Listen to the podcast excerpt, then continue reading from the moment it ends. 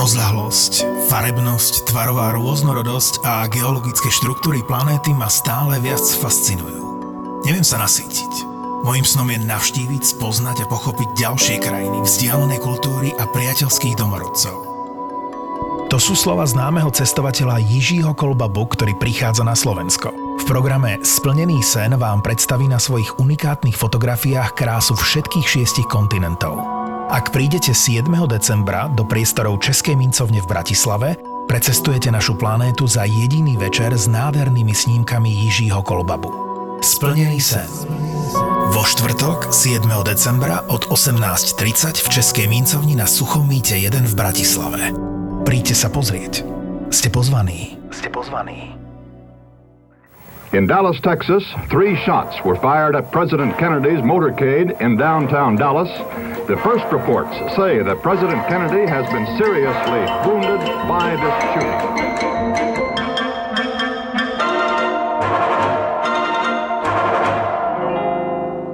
Americký prezident Biden definitívne odstánil asi 99% dokumentov týkajúcich sa zastrelenia alebo zavraždenia Johna Fitzgeralda Kennedyho. Vlastne väčšina z nich bola zverejnená minulý rok a najmä tento rok v lete. Sú to tisíce stránok dokumentov, ktoré vlastne samozrejme historici ešte úplne neprebádali. Predpokladá sa, že sa tam niečo zaujímavé nájde, ale... No to som sa išla spýtať, je tam nejaké zaujímavé a zásadné zistenie? No, prebádať naozaj také, akože relatívne veľké množstvo stránok ťažko. To zabrie pomerne dosť veľa času a žiadny efekt, žiadny nejaký rezultát to nemá. Hej, takže neviem ešte na túto otázku odpovedať, ale myslím si, že určite dojdem k niečomu zaujímavému. Do konca tohto podcastu? Nie. No a teda, aké zásadné odhalenie by sme teoreticky mohli očakávať, že Johna Fitzgeralda Kennedyho zabila CIA? Alebo Rusi? Alebo mimozemšťania? Inak, s tými mimozemšťanmi, tak to je naozaj, že sranda. Jedna z teórií, ktorá rozpráva o tom, prečo by mohol byť JFK zabitý, je, že JFK, aby sa nám to ľahšie rozprávalo, hej, John Fitzgerald Kennedy, JFK, požiadal o odtajnenie alebo o prístup k informáciám o UFO a chceli ich odovzdať Sovietom z toho dôvodu, že v tom čase sa objavovali dosť často rôzne neidentifikované svetlá, aj nad Sovietským zväzom, dajme tomu. No a z obavy pred nejakým konfliktom, ale z obavy z toho, že by Sovieti považovali tieto svetlá za americké stroje, chcel Kennedy o tom informovať. A dokázať Sovietom, že sú nad nimi vlastne mimozemšťania a nie Američania. Áno, áno. A v istom momente nejakí ufológovia v Amerike našli dokument, ktorý teda hovorí o tom, že JFK vlastne požiadal FBI alebo kohoto, ministerstvo obrany a otajnenie týchto dokumentov, že by teda to predal Sovietom, no a vlastne oni to ako keby odmietli, takže to mohol byť tiež jeden z dôvodov, ale toto je naozaj že veľmi, veľmi pofiderný dôvod. No možno aj takúto alternatívnu realitu budeme rozberať v našej mini epizódke Tak nebolo, ktorú vydáme na slovenskej podcastovej aplikácii Toldo, takže choďte aj tam, nájdete tam po každej vydanej epizóde každý týždeň nejakú novú časť, kde sa presne rozprávame o alternatívnych históriách, najmä tomu tak. From Dallas, Texas, the flash, apparently official, President Kennedy died at 1 p.m. Central Standard Time, 2 o'clock Eastern Standard Time. Some 38 minutes ago. Čiže dnešná téma vražda Johna Fitzgeralda Kennedyho JFK, sa už to nebudem celé menovať, tak presuneme sa do Ameriky, začneme tak, že 40. roky, vôbec celá rodina Kennedyovcov, kde sa zobrala, čo to boli za ľudia? A Kennedyovci sú vlastne akýsi druhostupňoví írski emigranti, a respektíve tá rodina rodičov Johna Fitzgeralda Kennedyho a jeho otec Joseph Kennedy bude taký autoritatívny, nenapraviteľný sukničkár, ale zároveň teda úspešný podnikateľ a môžeme povedať aj politik, pretože... Taký tradičný republikán. Aj keď teda John Fitzgerald Kennedy bude za demokratickú stranu. Akože treba povedať, že tá rodina mala politiku v krvi, pretože už teda jeho predok bol, myslím, že starostom Bostonu. Čiže ako jeho otec Joseph Kennedy, on naozaj pôsobil, povedzme, že v diplomatických službách v Británii, avšak tak bol, dá sa povedať, že aj stiahnutý kvôli sympatiám z nacizmu, hej, a možno také trošku naivite voči nemeckému nacizmu. Samozrejme, keď vypukne druhá svetová vojna, tak akože veľa Američanov zmení názor. Ono treba zase... Akože... Z čoho akože pramenilo z nejakého, čo? Akože ekonomická pravica, alebo... by som povedal, tak akože naivita Američanov, úplne neznalosť toho prostredia a viacero podnikateľov, napríklad Henry Ford bol akože veľkým podporovateľom nacizmu. A zároveň asi aj tá, akože tá ekonomická pravica môže byť. Čo sa týka samotnej vojny, tak ona vstúpila do dejín rodiny Kennedyovcov akože pomerne výrazne, pretože zomrie jeden z bratov Johna Fitzgeralda. Najstarší syn. Hej. Samotný JFK teda vstúpi takisto do vojny a bude pôsobiť v Navy, čiže v námorníctve. A loď, na ktorej bude slúžiť, bude torpedovaná v Južnom Pacifiku, s tým, že on sa vlastne potom neskôr zaslúži o záchranu viacerých vojakov, dostane purpurové srdce za hrdinstvo, čo teda vôbec nie je sranda. Počujem o tom prvýkrát. Ale osobne sa nejako nezaujímam úplne o vojenskú históriu Spojených štátov, ako ty.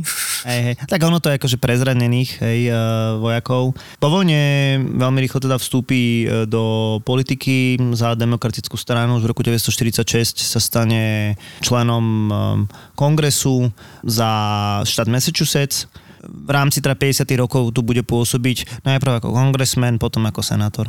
Aký to bol človek, akože charakterovo, hej, povedal si úspešný politik, ale on vždycky, aspoň na mňa pôsobil zo všetkých tých videí tak očarujúco. Mm-hmm. Či naozaj mal takú charizmu? Charizmu určite mal, ale vedel aj rozprávať, to, čak samozrejme to v politike je dôležité. A dosť ovplyvňovalo jeho katolicizmus. Katolicizmus sa moc v americkej politike nenosí a naozaj viacerí ľudia mali kvôli takým jeho konzervatívnejším, povedzme, koreňom a strach z toho. A to bolo teda... Akože skrz ten írsky pôvod. Áno, akože častokrát sa to objavuje v tej rodine nejaké akože také trošku konzervatívnejšie veci. Napriek tomu teda, že JFK bol na dnešné pomery ako veľmi progresívny. Najmä teda vo vzťahu k ľudským právam a neskôr teda aj rasovým právam a zároveň aj teda k postaveniu žien. OK, no vidíš, postavenie žien, tak okrem toho, že on bol šarmantný človek, politik, rozprávač, tak veľmi mu zvyšoval imidž alebo kredit a jeho manželka Jackie, alebo teda Jacqueline sa volala pôvodne, tak kde sa k nej dostal? No ona bola novinárka, pochádzala naozaj z bohatej rodiny, vyrastala v totálnom luxuse so služobníctvom a teda vyštudovala žurnalistiku a stala sa ako fotografkou alebo fotoreportérkou prominentných ľudí. Dokonca teda fotografovala korunováciu Alžbety II, čo teda akože nebolo úplne maličkosť. No a vďaka tejto svojej profesii sa zoznamila aj s Kennedym a dali sa teda dohromady a mali svadbu v roku 1952, dokonca im teda poženal pápež. Hej, to je zase tá forma toho katolicizmu, ako do toho vstupuje a naozaj teda spolu pôsobili ako očarujúci pár. On naozaj viackrát, už keď je prezidentom, povedal, že on robí sprievod jej, nie ona jemu. Hej. Akože tým, že bola mladá a inteligentná, tak dokázala akože ovplyvniť viaceré veci. Akože keď máme dopovedať k nej nejaký príbeh, tak samozrejme, že budú mať spolu 4 deti, aj keď jeden chlapec zomrie pomerne krátko po narodení. A ako prvá dáma bude napríklad určovať módu. Ja by som naozaj prirovnal k Michelle Obama z dnešnej, alebo z nedávnej minulosti. A... Michelle Obama podľa mňa úplne neurčovala módu, ale skôr práve, že také ľudskoprávne otázky. Aj toto postavenie žien a tak. Ja si ako pamätám, že pre istú skupinu žien v Amerike bola vyslovne modnou ikonou, že takéto farby a toto má Michelle Obama, takéto kábelky. A akože myslím si, že Jacqueline bola v tomto taká špecifická, ale treba si zase uvedomiť, že naozaj pred tým dlhé 10 ročia v Bielom dome boli starí prezidenti, hej, Dwight Eisenhower, alebo predtým Truman, alebo Roosevelt. Kennedy bol najmladší v histórii, ktorý sa dostal do prezidentského kresla. Druhý najmladší. A koľko mal rokov? Keď sa stal prezidentom, mal 43 rokov. To je akože úplne rozdiel, veľký rozdiel, keď aj tie malé deti prišli do Bieleho domu, tie predošlé prezidentské rodiny už mali odrastené deti, čiže to ako keby sa úplne zmenila doba. No a Jackie ako mladá matka naozaj pôsobila úplne inak. Pozývala do Washingtonu rôzne, by som povedal, že kultúrne celebrity, kapely, urobila z Washingtonu v podstate kultúrne centrum. Zároveň napríklad sa zaslúžila o to, aby bol White House vymenovaný za pamiatku. Mala aj taký akože kultúrny rozmer. No. Jasné. 7. október 1967, denník Sophie Lewis, študentky odevného dizajnu v New Yorku. Jackie Kennedyová pre mňa bola vždy viac než len modná ikona. Je symbolom sily a grácie. Miestami mám pocit, že sme si v niečom podobné. Rovnako ako ona, mám gaštanové vlasy, širokú tvár, talent na jazyky a slabosť pre módu. Tá ma priviedla až na Parsons School of Design v New Yorku. Som v prvom ročníku a ako zadanie do školy sme dostali za úlohu napísať esej o nejakom ikonickom modele šiat. Vybrala som si ružový kostým, ktorý mala na sebe bývalá prvá dáma v deň atentátu na jej manžela, prezidenta Johna Fitzgeralda Kennedyho. Ráno 22.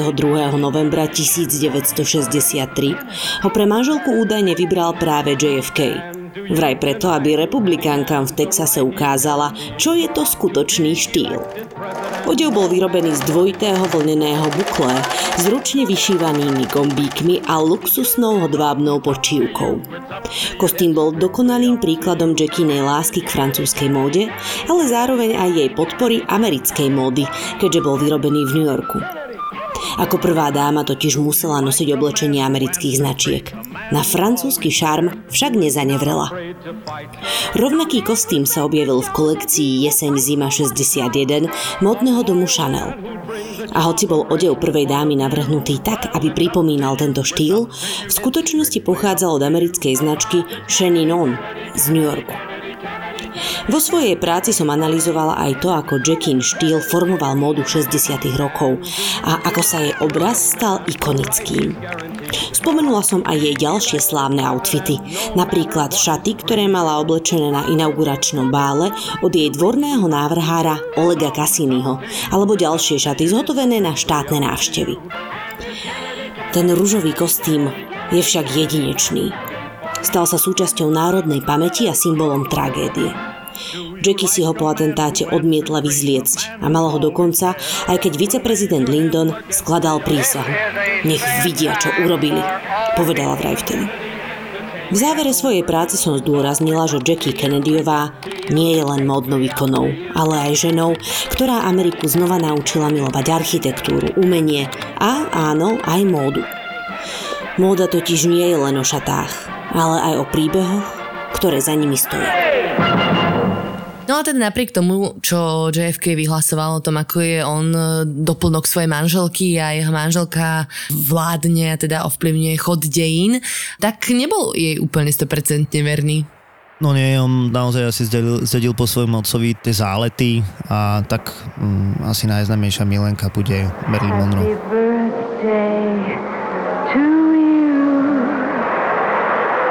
Happy birthday, Mr.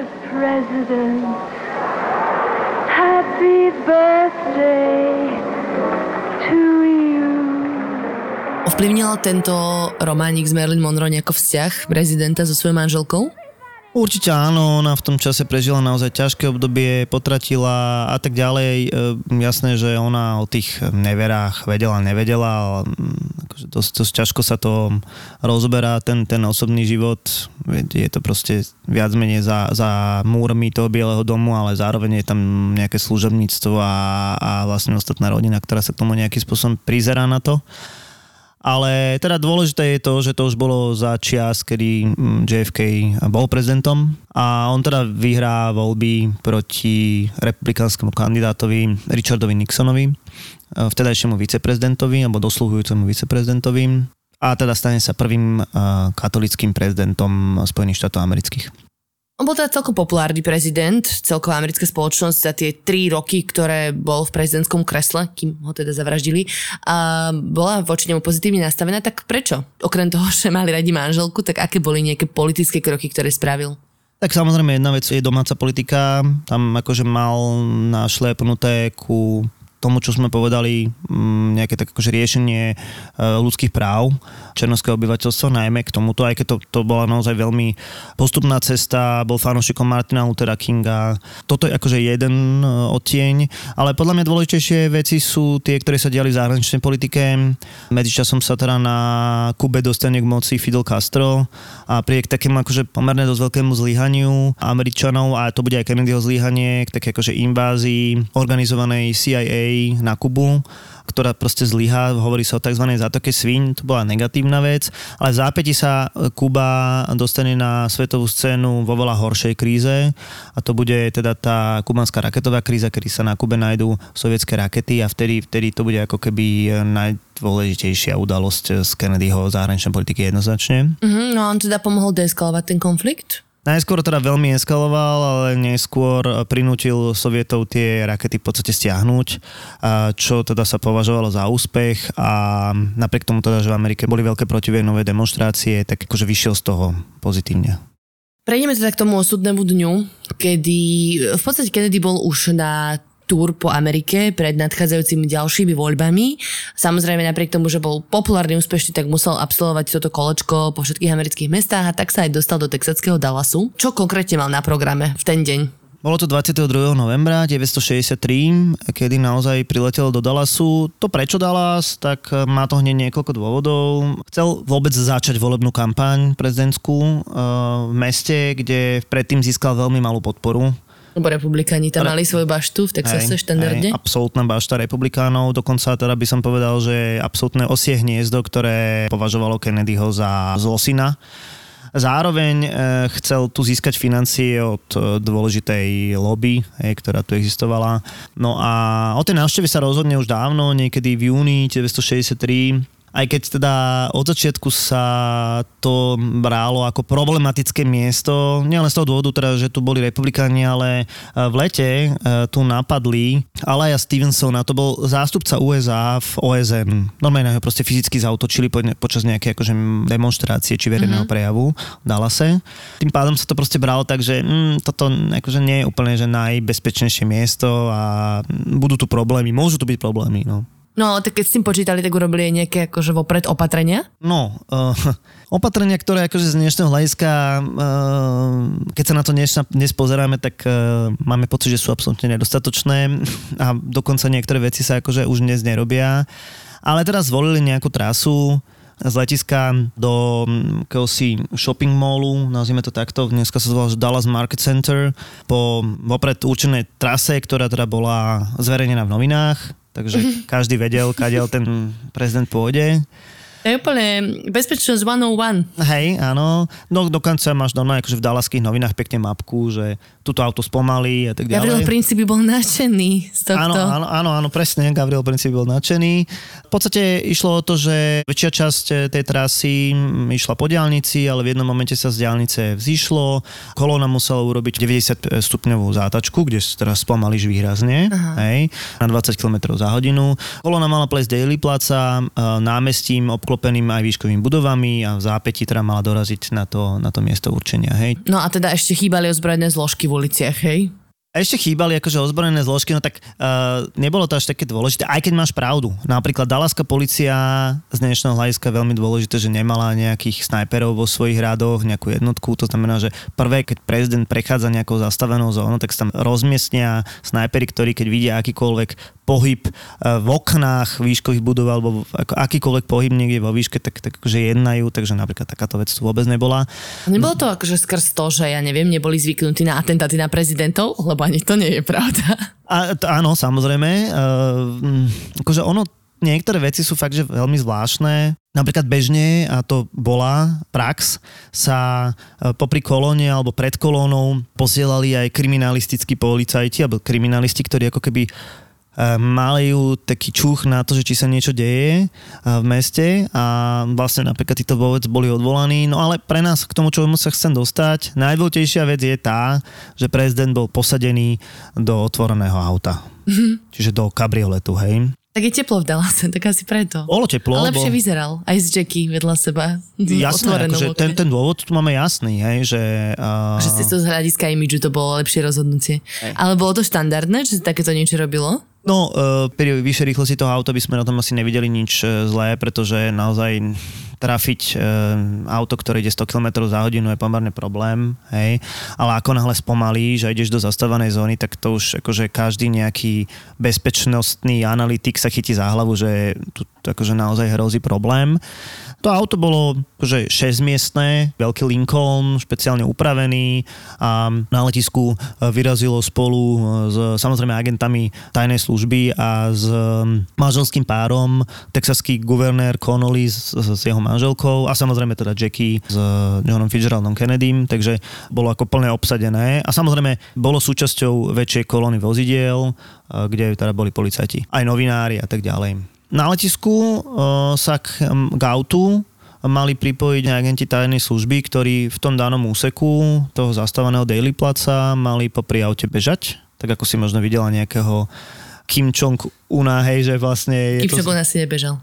No nie, ale je to také niekedy smiešne, že on sa preváža na opancierovanej limuzíne a popri tom bežia agenti tajnej služby, tak niečo takéto by to malo byť aj tu, ale na poslednú chvíľu, alebo tiež boli odvolaní. Kto tam to rozhodoval, že aké auto si vyberú, trasu, či budú bežať tajným povedľa auta? Prezidentská ochránka, vlomené, teda dallaská polícia, mala do toho zasahovať aj FBI, hej, takže akože bola to kombinácia. Tam všade sa dá nájsť proste tá nejaká korupcia. Samozrejme dá, no.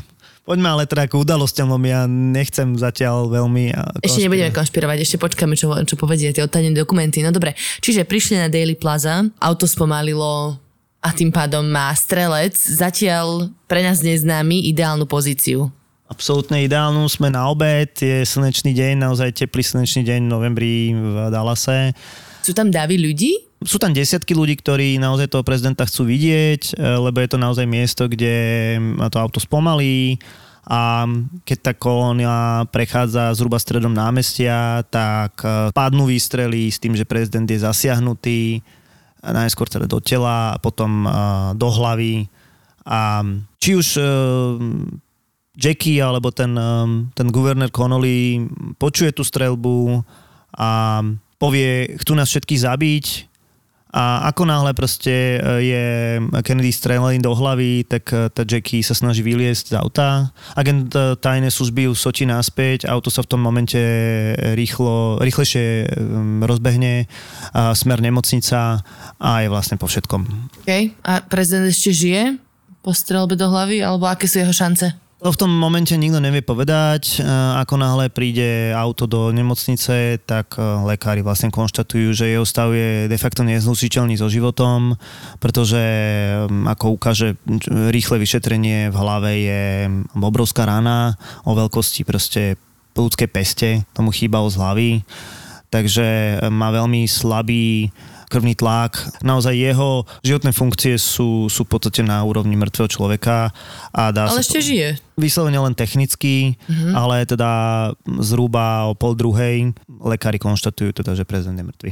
Áno, a nikto ostatný z tých spolucestujúcich nebol zasiahnutý? Bol zasiahnutý aj ten guvernér, našťastie sa mu podarilo prežiť. On teda dostal pomerne vážnu ranu do plúc, ale teda podarilo sa mu prežiť. Tieto všetky opisy vieme od koho? Od Jackie? Mala nejaké takéto memoáre z tejto udalosti? Jackie sa samozrejme k veciam častokrát vyjadrovala nie akože na verejnosti, ale krátko po vlastne zavraždení dôjde ku vytvoreniu komisie, ktorá bude skúmať. Zároveň vznikne skúmanie samotné alebo vyšetrovanie samotnej dalláskej polície. Takže my vieme tieto veci, ktoré sa dejú zo svedectiev ľudí. Zároveň máme niekoľko záznamov z udalostí, ale treba povedať, že nič zásadné, pretože žiadny novinár v podstate neočakával, že sa na tomto málo významnom mieste niečo deje. Väčšina novinárov čakala prezidenta v tej finálnej destinácii, respektíve išli v aute za kolónou. Takže máme len zopár amatérských záznamov. Ten najznámejší sa volal Zapruderov film podľa majiteľa proste kamery, ktorý akože natáčal prechod z toho auta cez Dealey Plaza a potom máme pomerne dosť veľa fotografií a stále nové a nové fotografie sa ukazujú.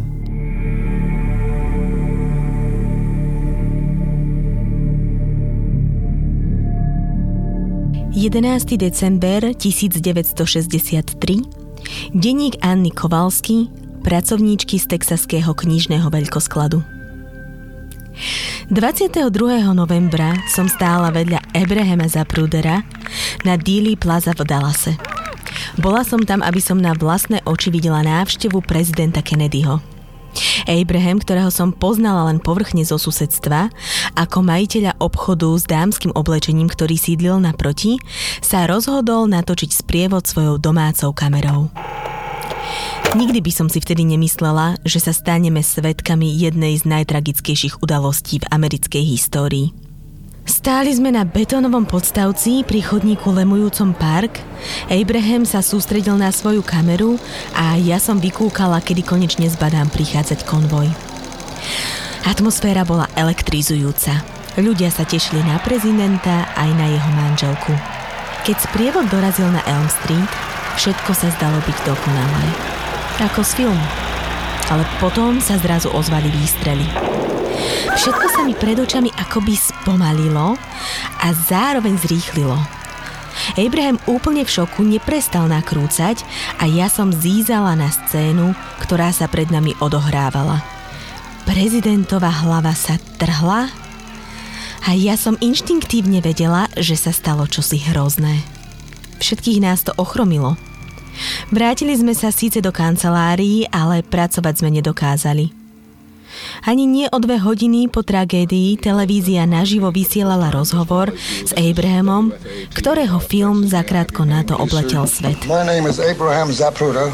Mr. Zapruder? Zapruder, yes, sir. Zapruder, and would you tell us your story, please, sir?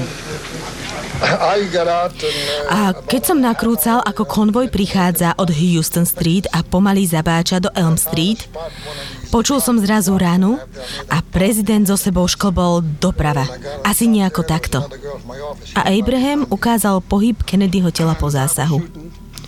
Neskôr som počul ďalšie 2 výstrely, teda nie som si celkom istý, či boli 2 alebo 1 a uvidel som, ako Kennedyho hlava takmer explodovala. Priložil si ruku na bok hlavy do oblasti okolo ucha. Všade bola samá krv a ja som stále nakrúcal. To všetko je mi zlé, už nemôžem. Po atentáte bol Abraham úplne zdrtený. Jeho film sa stal kľúčovým dôkazom vo vyšetrovaní Warrenovej komisie a vo všetkých nasledujúcich vyšetrovaniach. Ja som sa snažila utriediť si spomienky a upokojiť sa, ale ruky sa mi triasli a myšlienky sa rozutekávali. Zapruderov film, ako nakoniec celé Spojené štáty poznali túto nahrávku, som videla ešte veľakrát. Nedávala mi však odpovede. Abraham sa stal nechceným hrdinom. Mužom, ktorý zachytil historický okamih, ale za cenu osobného utrpenia. Videla som ho chodiť utrápeného a v priebehu týždňov chradol. Rozumela som tomu. Ani ja som nevedela vyhnať to, čo som prežila 22. novembra. Dobre, dostaneme sa ďalej k tomuto, k týmto všetkým dôkazom, ale poďme sa k strelcovi, kto strieľal. Spomínaná komisia, ktorá teda bude vyšetrovať atentát, označí, a rovnako tak aj polícia Dallaska označí za strelca Lee Harvey Oswalda. Človeka, ktorý má pomerne zaujímavú minulosť, on bol bývalý vojak, mariňák, ktorý bol veľký sympatizantom komunizmu, navštívil Sovietsky zväz, dokonca tú chvíľku žil, našiel si tú ženu, neskôr sa teda presťahoval späť do Ameriky. V Dallase žil zhruba od októbra. Zamestnal sa ako akýsi pomocný robotník v dallaskom sklade učebníc, jeden z tých výškových budov na tom Dealey Plaza, s tým, že okamžite po vražde sa začne vyšetrovanie, alebo teda policajti uzatvárajú to okolie, prídu aj do tohto texaského skladu učebníc, uzavrú budovu a Oswald je jediný človek, ktorý odíde z budovy. To že chýba jeden zamestnanec, oznámi boss polícii a vtedy sa ho vlastne snažia nejakým spôsobom dolapiť.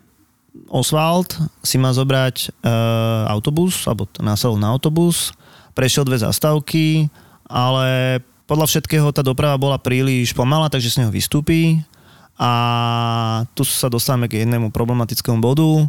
Vystúpi a zastrelí jedného policajta. Odtiaľ uteká do obchodu s obuvou, kde sa zdrží fakt len chvíľočku a uteká sa schovať do kina, kde však už je všetkým podozrivý, alebo viac menej podozrivý a tá obsluha kina vlastne nahlási, že tam je proste podozrivý živel, chytia ho, už sú tam, dajme tomu, aj médiá, vykrikuje, že je obeťou policajnej brutality a zatknú ho. No a čo im teda povie na prvom výsluchu? No, prvý výsluch dalaskej policie je čistá amatérčina, nerobia si záznamy, neexistuje žiadny stenografický zápis, sú tam teda vyšetrovateľe dalaskej policie, lomené aj FBI, ale v podstate sú to všetko, akože nie veľmi... Ten výsluh nie je vedený nejak veľmi profesionálne. On opakuje, že s atentátom nemá nič spoločné. Samozrejme je voči nemu vznesené obvinenie, teda že zabil prezidenta, že zabil aj toho policajta.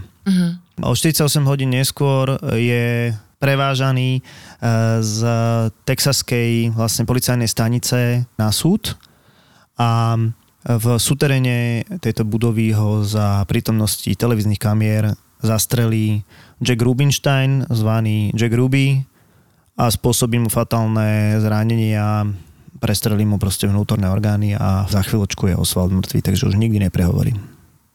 Takže kto bol Jack Ruby? Jack Ruby bol bývalý policajt, majiteľ nejakého nočného klubu, to znamená, že sa do toho súterénu v podstate dostal ako človek, ktorý akože poznal to prostredie, polokriminálny živel, by som povedal, človek, ktorý podľa niekoho Oswalda poznal, podľa niekoho nie. Samozrejme, neskôr bude odsúdený na trest smrti, ale odvolá sa a druhý proces ani nezačne, lebo zomrie na rakovinu, myslím, že v roku 1967. A počas niekoľkých svojich prejavov hovoril, že pravdu sa nikdy nedozviete. Fakt? Až takto napínavo? A mal nejaké spojenie so Oswaldom? To sa podarilo dokázať, veď... Niekto tvrdí, že sa poznal, ale že sa dobre poznali. Niektorí svedkovia teda tvrdia, že ich videli už najmä tomu dni pred atentátom. A niekto tvrdí, že sa teda nikdy nepoznali. Ruby tvrdil, že sa teda nepoznali. No a okolo seba nemali žiadnych ľudí, ktorí by akože dokázali spojenie, prepojenie, ani Oswald nemal okolo seba nejakých ľudí, ktorí by mohli vysvetliť celú túto situáciu? Samozrejme, že robilo sa vyšetrovanie, ale to je dôležitá tá oficiálna verzia. Tým, že proste človek, ktorý mal zastreliť prezidenta, bol mŕtvý a nikdy neprehovoril, tak viac menej sa tá Warrenová komisia, čiže tá komisia, ktorá bude vyšetrovať to zavraždenie, proste vyhlási, že Oswald je vrah. A prečo to spravil? Random. Okay. Týpek, čo robil v sklade učebníc. Mal Kennedyho nenávidieť. Hlavná motivácia mala byť to, že Kennedy nenávidel komunizmus a on bol teda sympatizantom komunizmu. A zároveň teda jedna zase z teórií hovorí o tom, že bol napojený na týchto kubanských migrantov, alebo na kubanských migrantov, ktorí takisto nemali radi Kennedyho, takže... No a prečo Ruby zabil Oswalda?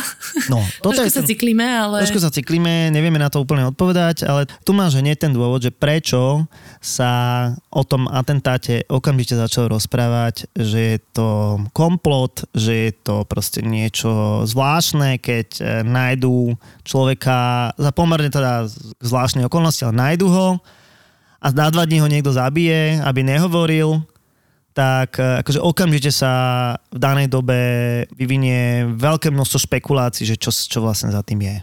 No a čo Ruby povedal ako oficiálnu verziu, že prečo ho zabil? No, že zabili ho prezidenta. Jaj? A že tomu bolo ľúto. Áno, samozrejme. Akože on to aj povedal hneď. Ale zároveň povedal, že pravdu sa nikdy nedozviete. A zároveň pri nejakých televíznych debatách, nechcem povedať debatách, lebo to takto nebolo, ale proste akože zároveň povedal, že nie. Dobre, čiže aké sú teda tie konšpirácie? Alebo teda, aké sú alternatívne verzie, že prečo zabili prezidenta Kennedyho?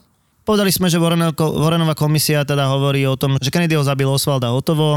Časom sa však vyvinuli rôzne ďalšie teórie, ktoré hovoria o viacerých strelcoch, o 2 až 3 strelcoch.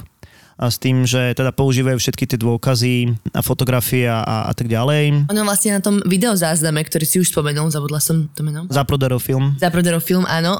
Vidieť, že to telo ako keby sa posunie dopredu a dozadu a že to zazdalo, že ho strelili spredu aj zozadu. Čo samozrejme nebolo možné, keď strelec bol kdesi v okne. Áno, presne tak. Čiže existuje tu proste teória o tom, že tých strelcov bolo viacej. Máme viaceré fotografie, že sa niekto schováva na jednej časti toho námestia, ale samozrejme nemáme na to akože viacej dôkazov. Existovali rôzne súkromné vyšetrovania rôznych ľudí, ktorí prinášali rôzne proste nové pohľady. Aby som ti odpovedal na to, že prečo mali prezidenta zabiť, tak samozrejme oficiálna teória je to, že Oswald je samostatný vlk, je jednotka, ktorá proste sa rozhodne prezidenta zabiť, ale teda tí konšpirátori, respektíve ľudia, ktorí sa tým atentátom zaoberajú, našli proste množstvo dôvodov.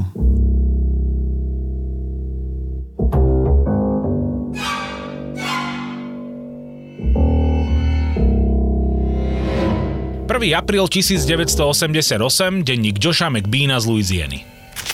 Keď som prvýkrát chytil do ruky knihu od Jima Garrisona Na stope vrahov, vedel som, že to bude niečo iné. Už dlho ma štvali tie keci o tom, ako Oswald zabil Kennedyho. Ale táto kniha, to je iná káva. Bola to akási cesta do hlbín tej celej záhady. Warrenova komisia, tá banda našampónovaných sráčov nám nakecala, že Oswald bol sám, že strieľal z tej budovy a že proste zabil Kennedyho. Ako keby to bolo také jednoduché. Ale Garrison, ten mal gule povedať, že to bol riadny podvod. Tvrdil, že to bola veľká konšpirácia, do ktorej boli zapletení agenti CIA, nejakí Kubánci a možno aj mafia. Najviac ma dostalo, čo tvrdilo tzv. Magickej guľke. Komisia vraj zistila, že guvernéra Connellyho, ktorý sedel pred prezidentom, zasiahla tá istá guľka ako Kennedyho. Prešla mu vraj chrbtom, hrudníkom, pravým zápestím a ľavým stehnom. No je jasné. To by som chcel vidieť tú guľku, čo by na takú vzdialenosť prešla cez dvoch chlapov. To je predsa blbosť. A tie svedectvá o streľbe z iného miesta, to všetko Warrenova komisia len tak prehliadla. Čím viac som čítal Garrisonovú knihu, tým viac mi to vrtalo v hlave. Tá oficiálna verzia bola akási vyumelkovaná, ale Garrison to mal podložené. Ten chlap mal argumenty. Rozoberal každý detail, každú nezrovnalosť. Ako to, že Oswald bol tak rýchlo označený za vinníka? Ako to, že zomrel tak rýchlo po atentáte? A tie zvláštne okolnosti jeho smrti? To všetko mi pripadalo ako B-čkový film. Celé vyšetrovanie som sledoval, hltal som všetko, čo prinášali médiá. A na konci som si povedal, že tu do pekla niečo poriadne smrdí. A chcel som v tom bordeli nájsť pravdu. Krátko po vražde sa objavil Zapruderov film. Bolo vidno, že sa Kennedyho hlava tak divne trhla. To predsa nemohla byť práca jedného človeka. Garrison tvrdí, že tú kľúčovú ranu vypálil strelec spoza plota na opačnej strane ulice a hlavne vôbec nie z výšky. Existuje množstvo svedectiev, podľa ktorých odtiaľ potom videli utekať chlapa v klobúku a v kabáte, aj takých, kde ľudia cítili smrad spáleného pušného prachu na zemi. Ako by sa tam ten smrad asi dostal zo 6. poschodia z náprotivnej strany ulice. A čo ten Oswald? Hoci to bol bývalý mariňák, nepripadal mi ako profík. Nedokázal udržať chladnú hlavu. Viackrát mal problémy so zákonom. Že by bol taký typ chladnokrvný vrah? To sa mi nezdá. Začal som sa o to viac zaujímať, čítať viac kníh, sledovať dokumenty. Každý nový kúsok informácie ma len utvrdzoval v tom, že tá Warrenova komisia je len hra na divákov a že Garrison má pravdu. Napríklad malo byť, že CIA. Nepriateľstvo medzi CIA a Kennedym bolo veľké. CIA mal zrušiť viaceré výcvikové strediska, išiel im proste ťažko po krku, takže CIA mohla zasahovať do viacerých vecí a mohla nejakým spôsobom zosnovať nejaký komplot. To sú také 90. roky na Slovensku, nie? Keď zasahuje SISka do politických. Nie, ale CIA je vlastne špionážna, takže CIA je akože navonok pôsobí. Á, jasne. Ďalším dôležitým prvkom môže byť viceprezident Lyndon Johnson, ktorý krátko po smrti prezidenta zloží prezidentskú prísahu a stane sa prezidentom Lyndon Johnson bol Texasan, Lyndon Johnson sa s Kennedym nemusel v minulosti. Lyndon Johnson bol odporca viacerých Kennedyho zákonov, takže niektoré teórie hovoria o tom, že on za to mohol, alebo teda, že bol v tom nejakým spôsobom zapletený. Ďalšia teória hovorí o mafii, Kennedyovci, a nielen teda JFK, ale jeho brat Robert Kennedy, minister spravodlivosti, išli dosť intenzívne mafii po krku.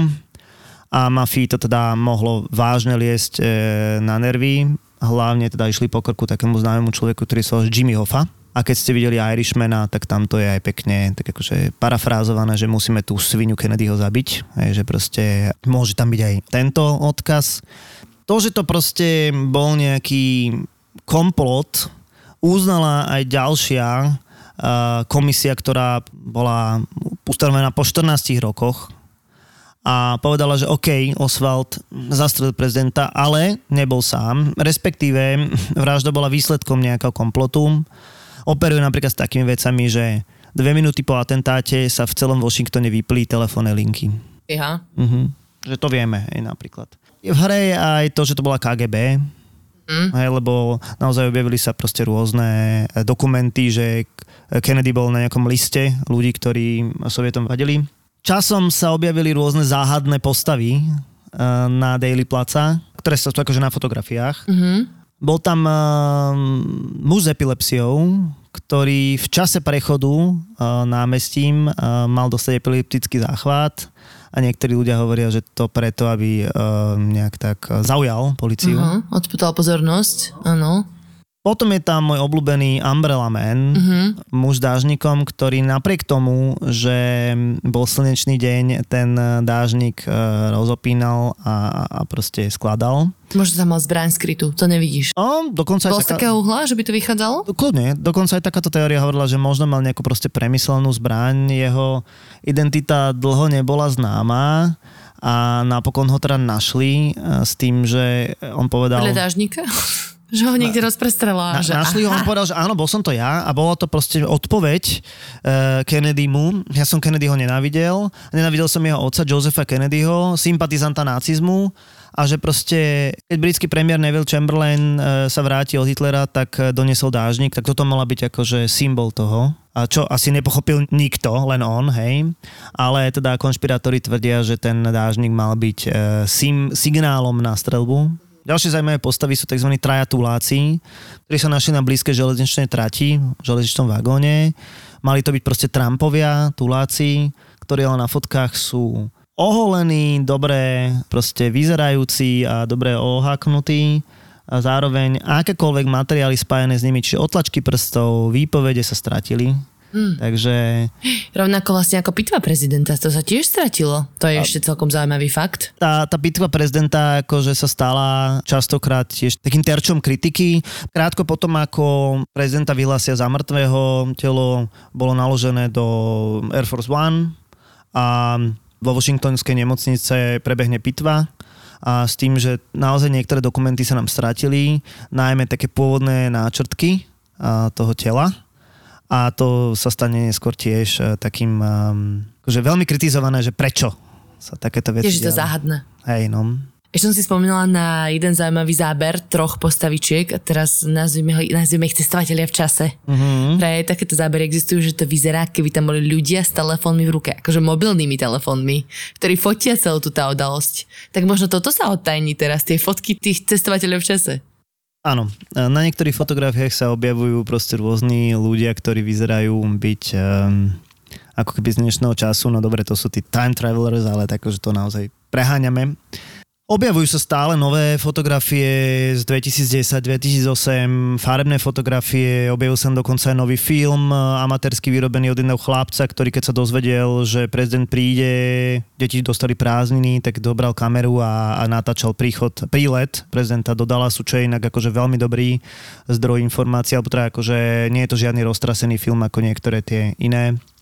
tých fotografov na Dealey Plaza bolo asi 30 a oborím stále pribúdajú, takže niekto kde tu nájde nejakú fotografiu v nejakom rodinnom archíve. Keď chcete sa o tom viacej dozvedieť, tak na Dealey Plaza je múzeum vlastne z toho miesta, kde sa malo strieľať. V tom texaskom sklade učebníc sú dve poschodia múzea, kde sú všetky možné dokumenty, filmy a všetko, čo súvisí teda podľa tých muzeologov s atentátom. No a čo je tvoj tip teda? Čo by za tým mohlo byť?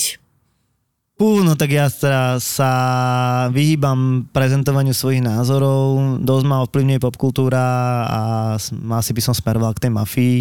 Hej, veď to sa ako dosť často objavuje, takže môžem... Ten Irishman ťa ovplyvňuje. Aj ten Irishman, aj... Koniec koncov aj v Krstnom otcovi boli proste takéto náznaky a vo viacerých proste filmoch. Popkultúrne, keď už sme pri tom, tak Oliver Stone sa, by som povedal, tak sám so sebou vysporiadal aj s týmto atentátom v takom megafilme JFK, kde vlastne spojil viaceré tie obvinenia a vlastné vyšetrovania. On teda hovorí o tom, že Oswald bol financovaný kubanskými emigrantami, čiže vlastne hovorí jednoznačne, že to bol komplot, ale tak samozrejme je to film. Ne, takže... No a ešte, aby sme tak dopovedali, čo sa stalo s Jackie, čo sa stalo s Bobbym Kennedym. No, tak Jackie, Jack Ruby niekedy povedal aj to, že zabil Oswalda preto, aby zbavil bolesti Jackie Kennedyvu. Jackie chvíľočku vydržala vo Washingtone, ale potom neskôr prešla aj s deťmi do New Yorku, kde cítila väčšiu anonymitu a neskôr sa vydala za jedného svetového boháča, lodiara Greka Onassisa. To manželstvo by som považoval za neúplne šťastné, pretože ona mu posílala účty za šaty a on ju neustále v podstate podvádzal a tá jeho rodina ju považovala za zlatokopku. Po jeho smrti bude žiť zase ako novinárka. Vráti sa k novinárčine a teda... Fotoreportérka? Myslím, že bude aj písať niečo a zomre v 90. rokoch, pomerne 64-ročná, čiže nie v nejakom vysokom veku. No Bobby ten samozrejme bol nejakým takým prirodzeným dedičom, teda brat JFK. Bude takým politickým dedičom prezidenta. Samozrejme z politiky nikdy neodíde a oznámi kandidatúru za demokratickú stranu s tým, že ho počas volebnej kampane zastrelia. Takže je to tam nejaké prekliatie tejto katolíckej rodiny Kennedyovcov, nie? Hej, no viacerí členovia tohto klanu zomru za pomerne záhadné okolnosti, takže asi toto prekliatie bude. Tak bolo.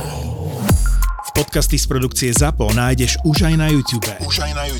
Tak naklikaj kanál ZAPO Zábava v podcastoch a daj nám odber. 2 podcasty, ktoré miluješ spolu a naživo. Fenomenálne vražedné psyché a najobľúbenejší cestovateľský podcast Choď do.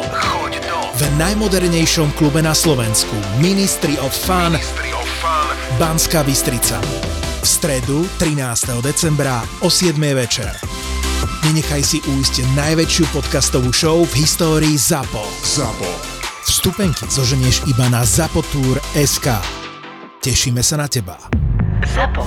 Zábava v podcastoch.